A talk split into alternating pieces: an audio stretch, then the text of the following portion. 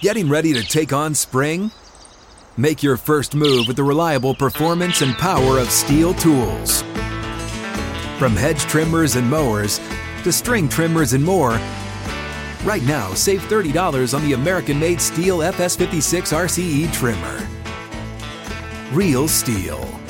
The FS56 RCE is made in America of U.S. and global materials. Offer valid through June 16, 2024. See participating retailer for details.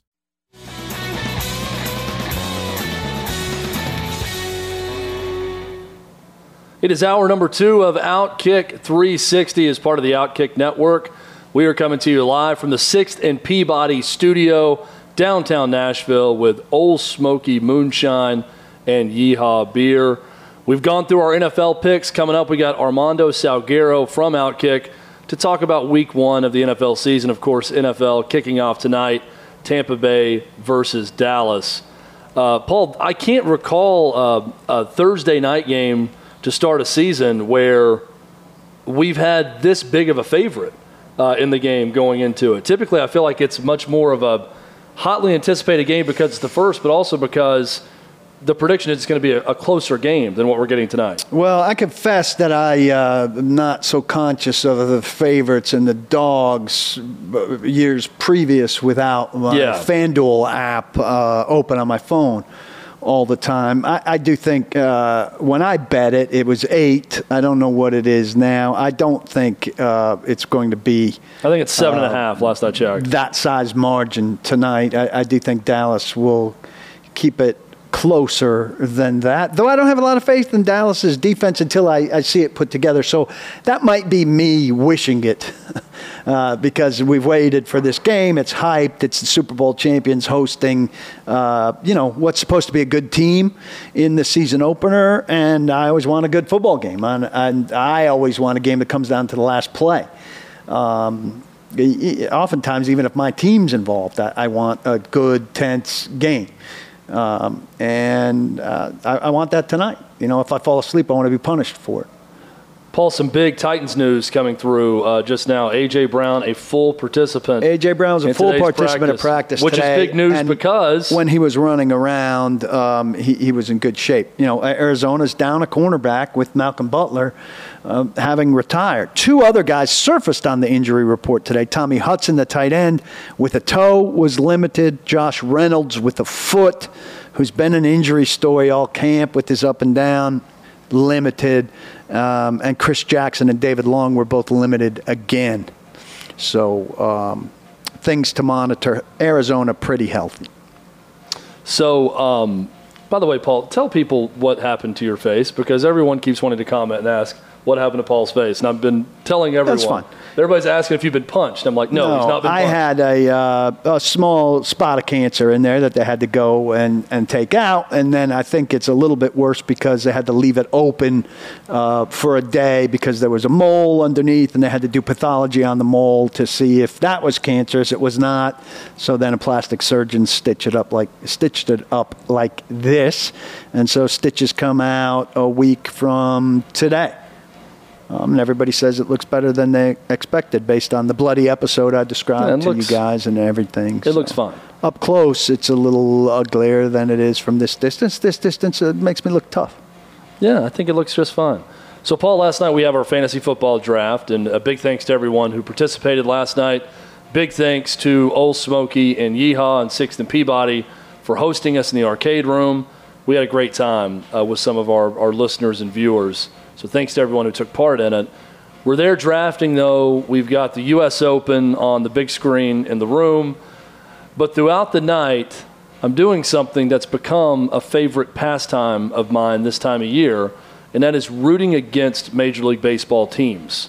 Scoreboard watching, Paul, when your team is in the hunt for a Major League Baseball playoff spot, and my Atlanta Braves are currently, I think, two and a half games up on Philadelphia and maybe four games up on the Mets. But watching those other teams and watching scores this time of year is a fun pastime. And I forget about it because we get so caught up in the start of football season, which is understandable. But this, too, is a great part of this time of the year when your team is in it. Well, You, you've had some things go your direction lately. Uh, When you get in a strict stretch Not as much like. I'm For a in, while, it was fine. So but not I, as much I can't watch because Boston is playing well again, better again. The Yankees, you know, won those 13 games and now they're a disaster again. So I get no fulfillment from the scoreboard. Last night, the Yankees lost third in a row to the Blue Jays, who are coming on. So that part of the scoreboard's bad. The Blue Jays are going to catch the Yankees. The Red Sox beat Tampa. Uh, and Tampa losing does me no favors. The Yankees aren't going to catch Tampa at the top of the division. Red Sox coming up right behind them. This thing's going down to the to the wire. But right now, the teams that are playing each other, scoreboard doesn't really help me. So I'm disinterested in in the results, which are going to be bad. We talked a lot about the dailiness of baseball being something really cool and unique to the sport. That's why we still love. It. There's something about the schadenfreude involved with rooting against teams in your division, but it works both ways. Like you said, Paul, the Blue Jays win last night. That hurts you, and it's d- d- it's not your team directly involved. Well, that Uh, was my team. They beat my team. It kills me when I'm watching uh, the Mets, the Phillies play the Marlins or the Nationals, and the Marlins, the Nationals, two bad teams, will have a sizable lead, and then they blow it and the Phillies, the Mets comes back, and I'm sitting there. wa- I'm just watching the score, not watching any of the game, That's and thinking, boy, it's painful that I felt like they were going to lose, and then they won, and now that negatively affects my team. What's your level of hate for your rivals? Because your stuff is, I don't want to say younger, but um, like Yankees, Red Sox, as old as it is, and as far back as it goes in my bloodstream, I actually, and I hate this about myself, I hate the Red Sox more than I love the Yankees. That's a lot. That's a lot of people. And so watching them win makes me feel worse than watching the Yankees win makes me feel good. That's terrible. You can't win in that scenario. So I don't I I don't enjoy it. I think that I enjoyed the 13 game winning streak, I'll tell you that, it's very but it's so common. old. It's very common though to just feel relief when your team wins and not overwhelming joy, and then to feel despair when your team loses. That's what And Naomi Osaka said about her Well, and when it's your playing. when it's your rival, I do think that there is a. It's weird that it's another loss for you, right? It's weird that it almost feels like another loss when your rival wins. Yes. that it it, it, affects you that way. But I no, I, I feel that way. it's In more for me like that in I- baseball than anything. I'm a Braves fan. I hate the Marlins. Uh, I don't respect really anything in any fan base in Florida. Uh, so the Marlins fall into that Whole category. state. But like the, the the Phillies, I don't hate the Phillies. You know, I want the Phillies to lose, but I don't have some deep hatred. If they were to get in the playoffs, I wouldn't be, you know, that upset about. it. I want the Braves to win. So who's the number one hate Probably it probably goes Marlins and then Mets. See, the Marlins, though, like, hatred. I can understand the hate for the Marlins because they're new and they have no business doing anything. But also, I feel like deep seated hate has to have some time to it. I hate that the Marlins have won multiple World Championships. Yeah, I hate that too. And then they suck for 12 years. One of and then they go win a World Series, and they suck for 12 years. I, I don't like that about the Marlins. we, we're universal, I think, in our hatred of expansion success. yeah. Uh, like your The Vegas, Vegas, Knights Golden thing. Knights yeah. thing. That's one that, that really killed me.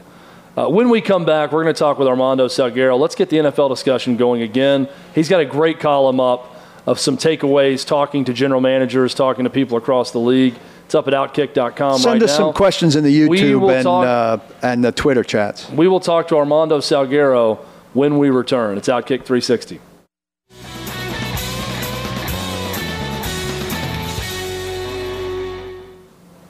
Welcome back, Outkick 360, live from the Sixth and Peabody Studios. Alongside Paul Kuharsky, I'm Chad Withrow, and we are joined now by Armando Salguero. He is with Outkick.com. He is senior NFL writer. He is in Tampa right now, getting ready to cover the Bucks and the Cowboys tonight. Armando, appreciate you joining us. Uh, we look forward to doing this weekly throughout the season. Chad, Paul, I'm um, happy to be here. Uh, Outkick has paid for this enormous suite that I have in Tampa, and uh, I'm going to head over to the game here in a couple of minutes. We'll have to settle for this luxurious studio uh, behind us and not the suite, but that suite does look very nice. Uh, the outlook for Tampa and Dallas coming into this season looks pretty good too, Armando. Uh, what are you looking forward to most about this game tonight? I, I, know you wrote about both teams in your latest column and in, in your feature at Outkick.com. Well, number one, I want to know if the Tampa Bay Buccaneers are the Super Bowl champion Tampa Bay Buccaneers. They were playing great at the end of the last year. We all know that, right? Tom Brady figured it out and it took off in the playoffs. And really, they did an amazing job in the offseason. They didn't graduate anyone, as I like to say. They've got all 22 starters back. But what people don't realize is when a team has success like Tampa Bay does or had, you know, typically other teams come calling and they kind of pluck the best talent and the best minds, except that that didn't happen to the Bucks. They've got their defensive coordinator, Todd Bowles, back. They've got their offensive coordinator, Byron Leftwich, back. Obviously, their head coach is back. The general manager is back. The entire staff is back. And so you add 22 players now who are way more comfortable with what they're doing than they were last year. That's that's a, that's a pretty formidable situation that they've got building over there.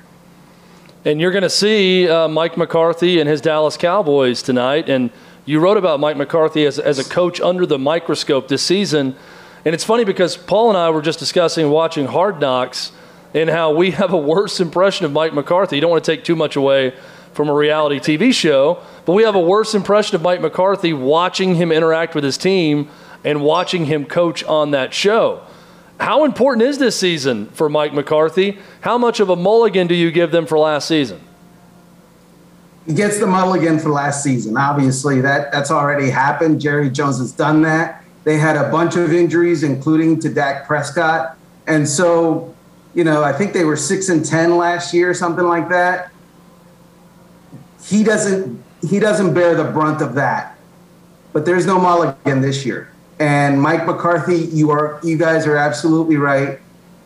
It looked off a little bit on that show. It, it, it looked it didn't look like leadership to me all the time. Let, let me put it to you that way.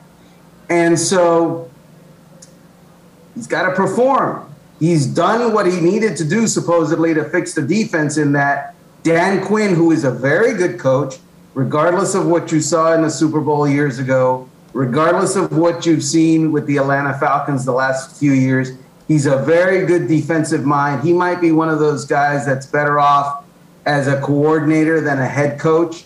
And so, um, you know, I'm going to think that he's going to get that defense somewhat righted is it going to be righted enough to where is there going to factor in the playoffs? I don't know.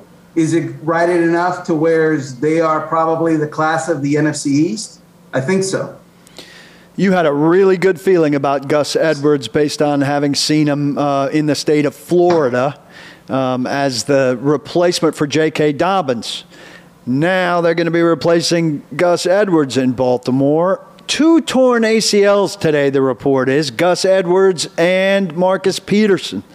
Uh, Marcus Peters. Uh, drastic day in Baltimore to, to lose two guys heading into their opener. Uh, what do you think about the running game now? Well, uh, if you remember that conversation, Paul, I thought that the running game was going to be mostly Lamar Jackson. And now, now it's really. yeah, uh, they've got Ty'Son Williams there. They've got Le'Veon Bell. I don't know how many sandwiches he's you know consumed in the last ten seconds. Notice I said sandwiches. Um, but if he gets in shape, he might still have something in the tank. Uh, you know, look, what happened in Baltimore today, I, I, I wouldn't say it's unprecedented, but to lose not just two players, but basically you're starting running back and maybe you're, you know, one of your better corners. And they think that they had before this the best cornerback duo in the NFL. It's not that case anymore. Uh, you know, it's just rough. It, how, it, it's. How do you stack up that division? How would you have stacked it up before this, and does that change the way you stack it up? Well, I just, you know, it's funny. I was talking to someone this morning and they were saying, wow, you, you picked Cleveland in the division. And we were talking and it was, well, Cleveland's the deepest team in the division. They may not have the best quarterback or the most dynamic quarterback. They have a really good offensive line. They've got a really good front seven, and they're deep. And we are entering the NFL's longest season. And so to be deep is, you know, a factor. It's something to strive for. And coincidentally, obviously, we saw that depth now is going to affect the Baltimore Ravens. I don't trust the Pittsburgh Steelers offensive line. I know they've got two rookies in there now. Um, uh, you know, the, the TJ Watt issue is, I think, an issue. And I, am not sure that that just gets resolved with the snap of a finger and the signing of a contract. And so I think the Cleveland Browns are the team in that division. You've got Cliff Kingsbury as one of your coaches uh, under the microscope. We're going to see him here in Nashville this weekend. Year three uh, for Cliff Kingsbury. Uh, is is this a, a hot seat scenario going into the season based on the offensive talent on that roster? Well, where's I mean, very nice house, right? We all saw it. Great house. Terrific very house. nice house. But what kind of offense have you built? Uh, you know, everybody was expecting this air raid offense, points, you know, all over the place and different stuff and, you know, all sorts of um, strange and wild and woolly schemes. Really? I haven't seen that. Have you guys? Uh, they've been middling. Uh, they the only reason that they weren't under 500 last year is because Kyler Murray threw a 56 yard, you know, hail mary and it got caught against Buffalo. Otherwise, they lose that game. Uh, it's it's time for them. They've they've invested a lot of resources. They do have talent. I don't know what the Larry Fitzgerald situation is going to be with them, uh, but to me, it says something that Larry Fitzgerald didn't come back or hasn't come back. That that he knows as well as anyone what's going on in that in that building in that team, and he decided that you know, having not won a Super Bowl ring, he was good. He's fine. And he might come back somewhere else, but decided, no, I'm, I'm good with not rejoining the Arizona Cardinals right now. Armando Salguero, our guest on Outkick 360, we just put out our NFL picks, and all three of us had the Packers winning the Super Bowl. And we did not confer Ooh. with each other beforehand. We just all ended up picking the Packers. Armando, you're picking the Minnesota Vikings to win the NFC North. This is one of the more shocking picks I've seen so far. Why the Vikings? Kirk Cousins is going to have an amazing year. Uh, in my estimation, uh, I put on my Carnac hat, and Cousins was just incredible. And you know, we'll see at the end of the season. I, I just think the Vikings have a, a good squad. I think that they're being slept on. I don't like the Green Bay offensive line. I don't like the whole, you know, Aaron Rodgers drama of the offseason and, you know, the little snide remarks. They just, uh, uh look, dude, grow up. You're, you're 36, 37 years old. Grow up. And um, I, look, let me put it to you this way. Um, the Minnesota Vikings answer What team upset the Green Bay Packers in the NFC North in 2021? How's that for Jeopardy, Aaron Rodgers? That is, you could be the next host. Uh, they, they, need one, apparently. Um, looking at the slate of games uh, over the weekend, uh, I wanted to ask you about Seattle and, and Indianapolis. You, you picked the Titans to win the AFC South. And you wrote that it's not because the Titans are great, but because of problems within that division. The Colts are generally looked upon as the other team in the AFC South that's pretty consistent.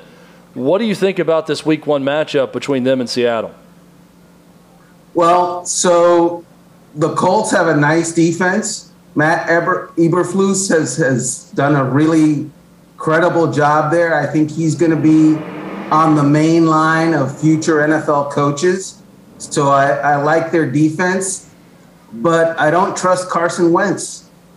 He is, you know, he breaks your heart.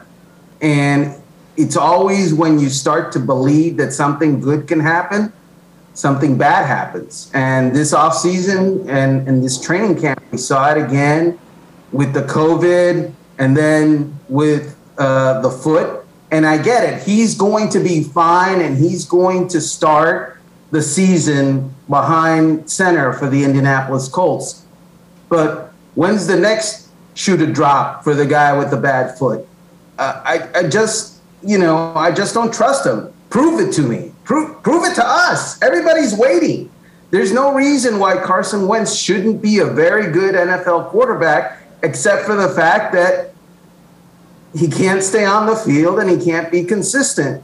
And durability is an ability, as Bill Parcells said, and it's and it's a key one, and it's the one that is the difference between the Colts being right there with the Tennessee Titans and having you know like a rookie start at quarterback for them that wasn't really a rookie that we expect you know to do things this year. Hutton and I both like the Panthers this year as an NFC breakout team, uh, a wild card entry in the playoffs. We, we like the coaching staff. We like the roster assembly. We're not all in on Darnold, but we think he can be a serviceable quarterback who's a lot better than he was with the Jets, where he didn't have much of a chance. You uh, you with us, or you think we're crazy? No, you, that's that's a fair take. That's that's totally fair. The one thing I would say about Darnold is you're right. Uh, he didn't have a whole lot around him. He didn't have, uh, you know, uh, a whole lot of help in the coaching staffs either. But at some point, a, a really good quarterback lifts a team, no? And everybody's talking about, well, you know, they're going to go and Brady is going to turn Darnold into this, you know, what he was supposed to be. How come he didn't do it for Teddy Bridgewater last year?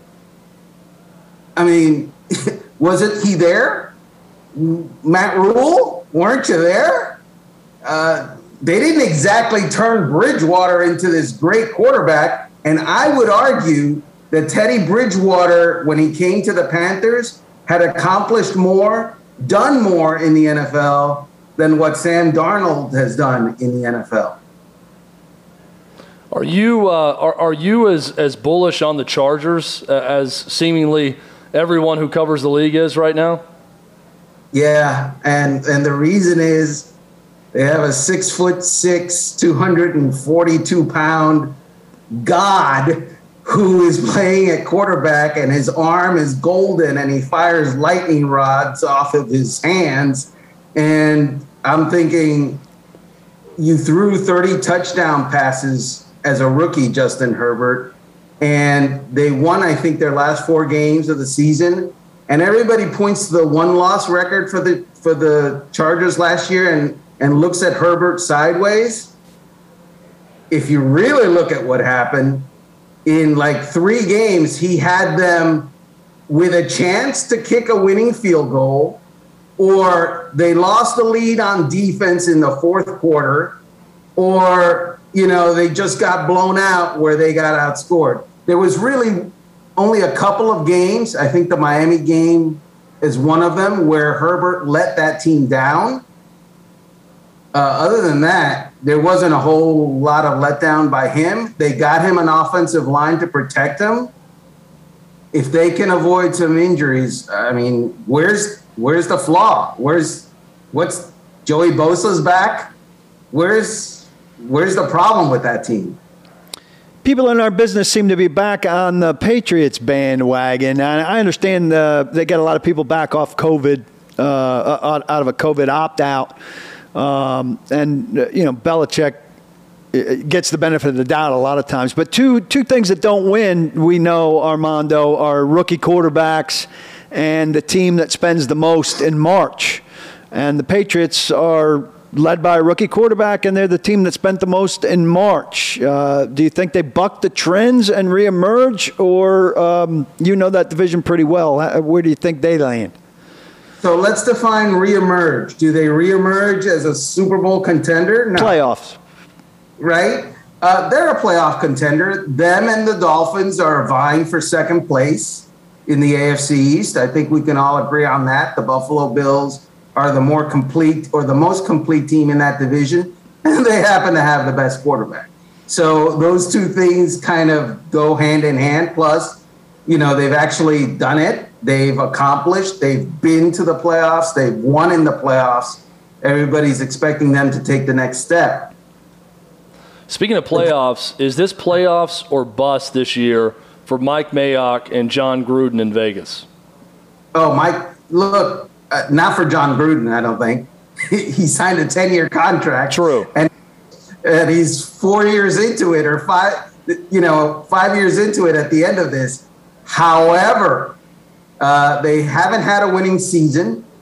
They haven't been to the playoffs. And Mike Mayock kind of hung a target on himself, telling everyone, we believe that we're a playoff team. So that's going to be an interesting career chat at the end of the season if the Raiders, in possibly the NFL's strongest division, don't make the playoffs, and Mike Mayock has to convince ownership, I did a really good job.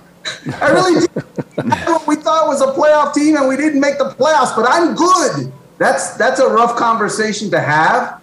And I think he's going to have to have it because I don't see the Raiders as a playoff team. You know, every so often, Armando, there's a quarterback that when you name a team, it takes you a, a second, maybe five, maybe 10 to think about who the starting quarterback is for that team because they just don't really leave much of an impression one way or the other. And the guy I'm thinking about with that right now is Daniel Jones with the Giants, where I, I don't know what Daniel Jones really is at this point in his career with the Giants. I don't know if they should have faith in him, if he's the future of the franchise. I just really don't know. And I guess my question is if you don't know, do you really know when it comes to a quarterback like that? Well, in year three, that's a little problematic. Yep. Uh, what we do know about Daniel Jones is that he has led the NFL in turnovers last two years. And as a quarterback, that's problematic. And it's not just interceptions, by the way, it's interceptions and fumbles. And of course, that's you know, that's a product of your probably your offensive line isn't very good. But the Giants did an outstanding job of gathering together the NFL's best offensive line for this season. No, they really didn't. They have one of, you know, maybe one of the top five worst offensive lines in the NFL right now, despite the fact that they've poured resources into it and I don't see Daniel Jones surviving. Uh, I don't see him prospering uh, behind an offensive line that really is porous. And by the way, the Washington football team has one of the best front sevens in the NFL. Dallas, like we talked about earlier, they've got pass rushers, and Dan Quinn is going to get after people. Uh, the Philadelphia Eagles have talent up front it's going to be a rough, rough sledding for Daniel Jones. Yeah, the GM that drafted him is going to be gone too in a year, right? So uh, that doesn't bode well for him. Ja'Marr Chase uh, has been dropping the ball for the Bengals. This is a big pick for the Bengals, who chose to get Joe Burrow, another pass catcher, instead of uh, prioritizing protection. And he says he's not making excuses, but after sitting out a year. The NFL ball is tougher to see than the NCAA football. It doesn't have that white stripe on it. He's got to look for the laces.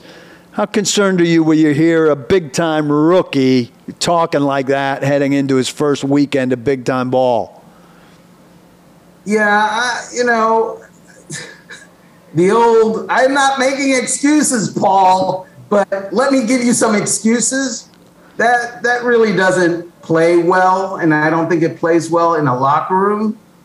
But am I concerned that Ja'Marr Chase uh, won't be able to catch passes in 2021? uh, look, he's got a concentration issue right now. If he is of strong mind, he'll be fine. If he's of weak mind, it's going to be a problem. So that's as that's as much as I can break it down. Uh, he has the skill, he has the athletic aptitude. He's done it before. It's up here. I, I, want you to break down the eight finalists of the new Washington football yes, team. Please name rank them. And give, give us, at least just give us your favorite between Red Hogs, Defenders, Armada, Presidents, Brigade, Commanders, Red Wolves, or just simply keeping it the Washington football team? It's not a good one in the bunch. Uh, actually, I don't like Armada. I like Armando. the Armandos. Um, yeah, I agree with Paul. There's not a really good one or compelling one in the bunch. Um, look, I guess I'm in the minority. I liked Redskins, so I, I thought that was cool. I thought their their whole symbol was cool. Um, I, I, lived in South Florida, very close to um, a reservation, uh, the Miccosukee, and I talked to a lot of those people, and they were like, "Whatever, we're we're good. We're not offended by it." And so, I guess I'm not politically correct, but at this stage, it's it's you know, I, I just can't get into the whole you know Washington football team nickname game. Well, and the, here's the, the, the funny part about it, Armando. Getting into that game, these these options are so bad, in my opinion, that they've made what was kind of a silly option to begin with with Washington football team the best of a bad bunch. I think you just yes, keep it Washington have. football team at this point. Well, they're denying that's the eight finalists. I wonder if they're denying it because of the response to it, just so they go back Washington to some old team. ones. On the other hand, what could they come up with? I mean, the Potomacs. no. Look, this is a place where uh, the Washington Bullets turned into you know, I don't even remember. I don't know what they turned into. The Wizards. Right? Yeah, the Wizards. The Wizards. Okay, so I guess the Wizards is not that bad, uh, but I like Bullets better. I just look. I'm an old guy that likes old school stuff. Can't deny it, and I'm not gonna try. Um, I, I don't know if this is an old school response, but when Jimmy Garoppolo was told, when asked about being the, the starting quarterback in San Francisco, he said, well, it, it's official now, I guess, uh, was his response to that. what, what do you make of this 49ers team and, and that division that they're in? It's so tough, but I, I'm a Kyle Shanahan believer. Yeah, you know, the entire, I wouldn't say the entire roster, but the entire feel out of that team is we're the smartest guys in the room. And, you know, Garoppolo, knows more than you, and Shanahan knows more than you, and now Trey Lance, who arrived 30 seconds ago, knows more than you, and Nick Bosa knows more than you. Um, guys, stay healthy and be good, and just let it be that, please. I, I'm a big Kyle Shanahan believer too, but you know he didn't exactly do a great job last year. And I know that they had a lot of injuries, they had a lot of turnover. The quarterback situation was a mess. Um, but that was a Super Bowl team the year before. So, which one of those are you going to be this year? Which, which are you going to be closer to? And in that division, that's a rough division, as we all know. I like the Rams in that division. Uh, I, I, think Matt. St- I believe in Matt Stafford more than I believe in Kyle Shanahan. Armando Salguero, he is senior NFL writer with Outkick.com. He is in Tampa for Tampa Bay, Dallas tonight. Football is back, Armando. We are pumped up about that. Thanks so much for the time. Really appreciate you hopping on with Enjoy us. Enjoy the game. My, my pleasure, man. Thank you. Armando Salguero. He'll be joining us weekly right here on Outkick 360. Called us men, like Steve Spurrier. Yeah, men. That man? was always great. Men, love it. Love being called a man. Uh, when we come back, we're going to give you the FanDuel Daily Parlay. Also, got a little discussion about the Power Five and how it's really the Power Two. That's coming up next. It's Outkick 360. Time to get rich on Outkick 360 with our FanDuel Sportsbook Daily Parlay. We're going to give you a little baseball. We're going to give you a little football with this one. Dylan Taylor, our production assistant uh, for this fall semester, has had a good track record with parlays. I think he's won at least one, maybe two with us. Two? Let's two. Two. We'll go two. He started to say three, three. two. Then he said two. We'll say two. Here's the next winner. We're going to show it to you right now, courtesy of Dylan Taylor. Our parlay tonight: Cowboys plus nine and a half, all the way up to nine and a half. Braves minus one and a half. He thinks they're going to win easily against the Nationals this evening after losing last night. And the Toronto Blue Jays, Paul, much to your demise. Yeah, he's not wrong. On the money line against the New York Yankees, $5 wins you close to $30. That is our daily parlay I did- with FanDuel Sportsbook. I did a parlay on the football game tonight, two days ago, yeah. and it was Dallas eight eight. It's up to nine and a half. Tell us your parlay. I'm, I'm interested this? in. Uh, I, I, I had- like this parlay. I like anytime you can do the, the player performance Yes. stuff within the same game. So I got plus 986 with the Cowboys at eight and a eight. You can get them at nine and a half now. Dak Prescott over 13 and a half rushing yards, which I think is a real easy one. Ronald Jones 40 plus yards rushing, and Mike Evans 60 plus yards receiving. Five dollars pays 54.32 as of the seventh. I like it. I think that's good. So, uh, some news from Pittsburgh. TJ Watt getting paid, Paul? TJ Watt is getting paid. TJ Watt is now, uh, you know, it's always, uh, you got to see the structure to understand just how relevant it is. But TJ Watt, um, 80 million fully guaranteed, four new years on his one year remaining. Um, total value $122 million, being called the highest play, paid defensive player in football. They, this was hanging over the Steelers, and it's always bad when you've got a contract situation hanging over your team, um, especially if it doesn't come to fruition. And then, the, you know, most teams don't talk deals after the season starts, hangs over your star player, hangs over your locker room. Really good to get it done before the season starts. And so the Steelers will play this weekend with their star player very happy, and uh, and the locker room was all in support of T.J. Watt getting paid. They usually are. Yeah, no doubt about that. Uh, something that uh, you know we've talked a lot about uh, a college football topic here, discussing the the conference realignment, the shifting, Oklahoma and Texas, the SEC. What does this do to the Power Five? What does this do to the Big Twelve? And really, the more you think about it, and we knew this when it happened, the SEC was separating themselves from everyone else. But really, when we start talking in, in terms of Power Five, I just don't think it exists anymore, Paul. I think it's a Power Two. I think it's SEC and Big Ten, and really it's SEC, slight notch below Big Ten, and then you go to another class system below that where it's ACC and Pac 12, and then I think you go a little bit further down, and it's Big 12, American Athletic Conference. But um, I think that we're probably running out of the old Power Five moniker because Has- there's not really a Power Five anymore. Has the Big 12 sent out its invitations? Yes. It came out that those invitations were being sent. So officially, and then they do it. I think it's uh, that it's an invitation, but it's also you have to ask to join the conference. So I know that UCF and Houston officially applied for the Big 12 this week, and the other two will be BYU and Cincinnati. It's it's the right move. I mean, to me, that's the no-brainer. Four teams to bring in for the Big 12, and it looks like they're going to make it happen. And I think what you've created here, Paul, is a really if you you like close games, you like you know, not knowing who's going to win Right. every year, right? That's the Big 12 now. I mean, it's not the best conference in football, but when you look at it from a football perspective, there's going to be 12 teams because there's eight remaining. They're adding these four, 12 teams that have a shot. You know, maybe outside of Kansas.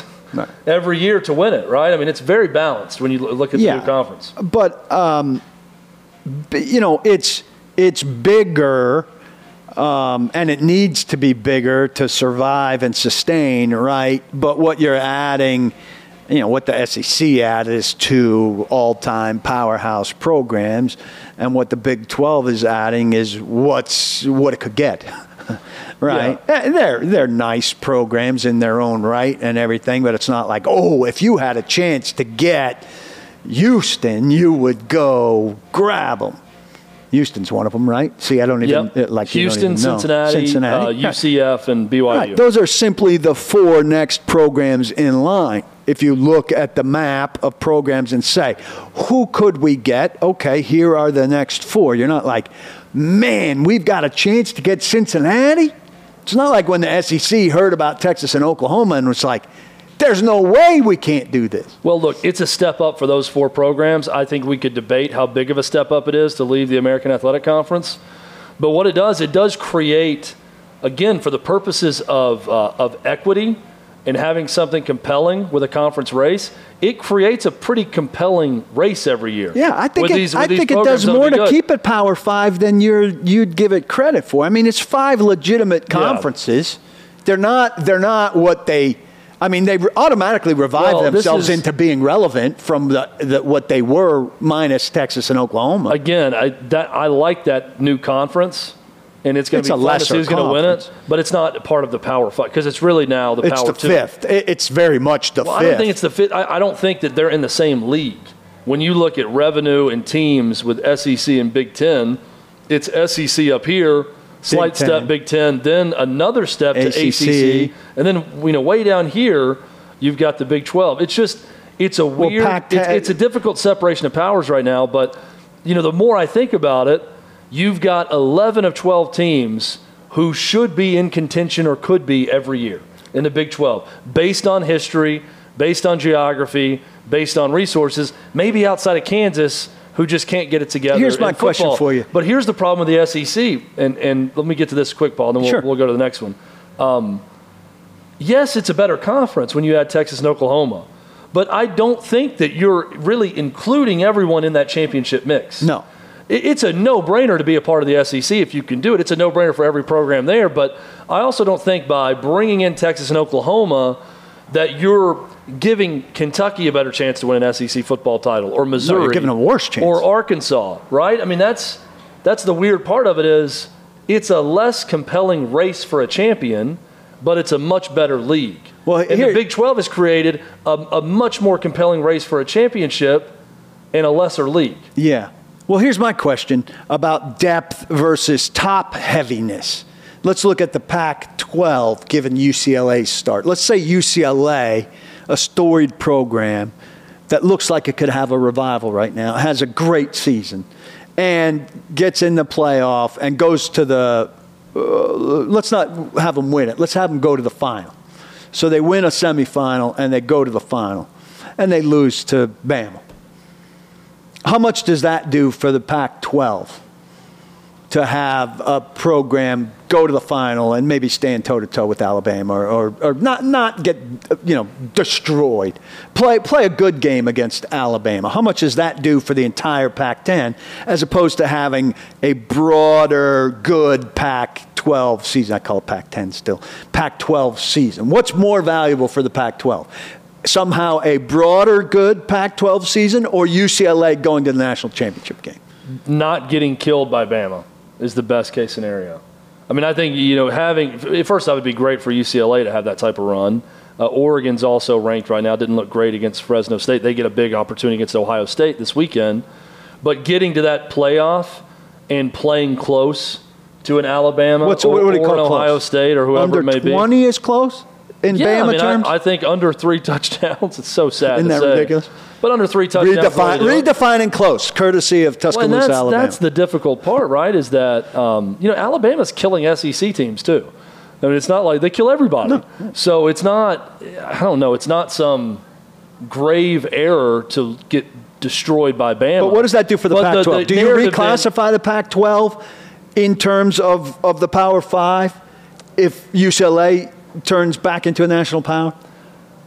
Yes, because you would have another power in that conference, but it all comes down to getting to the, the highest level of the sport in a playoff and acquitting yourself well against a Bama. Anything other than that, if they go and lose by five touchdowns to Bama, the whole narrative is, boy, Yeah, UCLA had a great story, great season, But the SEC so dominant and Bama so dominant doesn't matter. I, I think that's that's the problem with it. I just I'm I'm fascinated with these power moves being made by conferences and how it's going to restructure everything. And um, you know, I, I was reading a piece of the Athletic where they followed. We're going to talk about Clark Lea and Vanderbilt in the next hour, the Tennessee Power a little bit. Followed Clark Lea around. I think it was it was Barton Simmons who's the general manager now of, of Vanderbilt football, was a national recruiting analyst for 24 7 Sports. And he, he said in recruiting, he said, What We tell kids the SEC is all that matters in football because that's true. And that really was kind of powerful for me to hear. And I'm thinking, he's not really wrong when it comes to that. The Big Ten, I mean, there, there's still programs that matter here and there. There are conferences that matter, I think. But what he's saying I think, which is unfortunate for the rest of America, is becoming more and more true. Outside of the SEC, and I'll throw the Big Ten in there also, it doesn't matter as much in the other conferences if your end goal is to dominate. If your end goal is to make the most money and to win championships, which is the goal of major college sports, it's tough to argue where the other things matter. you could do pretty well at Ohio State or Clemson. But again, see, this is where I'm, I'm torn, though, Paul, because I find myself more interested in mid-tier college football teams playing on a Saturday because it's that competitive. are battling for seven and five because they're good games. It matters to those fan bases, and they're never going to compete for a national title in the next five years. But those are the most compelling games. I am Hey, more and welcome to my side. I've been saying this I forever. I want more- compelling games. All about compelling games. I am more and more. Uh, well, it's it's not just the compelling games. It's I'm more and more disenchanted with Bama because of the dominance. Yeah. Of Bama, and I'm not blaming Bama for that. This is just me. as a People need to go catch up to Bama. It's not Bama. I'm more, you know, at times I can be more interested in how big the Missouri Kentucky game is going to be Saturday for both those teams to try to finish third in the SEC East. That's a battle probably for third in the SEC, which is a big deal to Missouri or Kentucky to finish right behind Georgia and Florida, or maybe even finish second, which would be enormous. There are still things to play for, even when you're not playing for the national championship, I guess is my point. But the way all this stuff shakes out is going to be fascinating to follow. Let's uh, take a quick break. We got the Tennessee Power Hour coming up. We're going to talk a little Clark Lea, their loss to, to ETSU with Vanderbilt, and some things that Clark Lea has said since that loss, discuss his approach a little bit. Also, big Titans topic coming your way. Jonathan Hutton sent me a text and said, I have five national narratives about the Titans that I want to throw your way, and you guys tell me what you think. We're going to get into those five national narratives on the Titans. Which ones are we buying? Which ones are we selling? We will discuss and preview Titans Cardinals. We'll do all that in the Tennessee Power Hour when we return. This is Outkick 360. We're coming to you live from the 6th and Peabody studios. Hey, it's Jonathan Hutton. Thanks for listening to Outkick 360. Be sure to subscribe to the show to have the latest podcast delivered to you each and every day. And give us five stars. It helps us grow our network and provide you with more great podcasts like this one.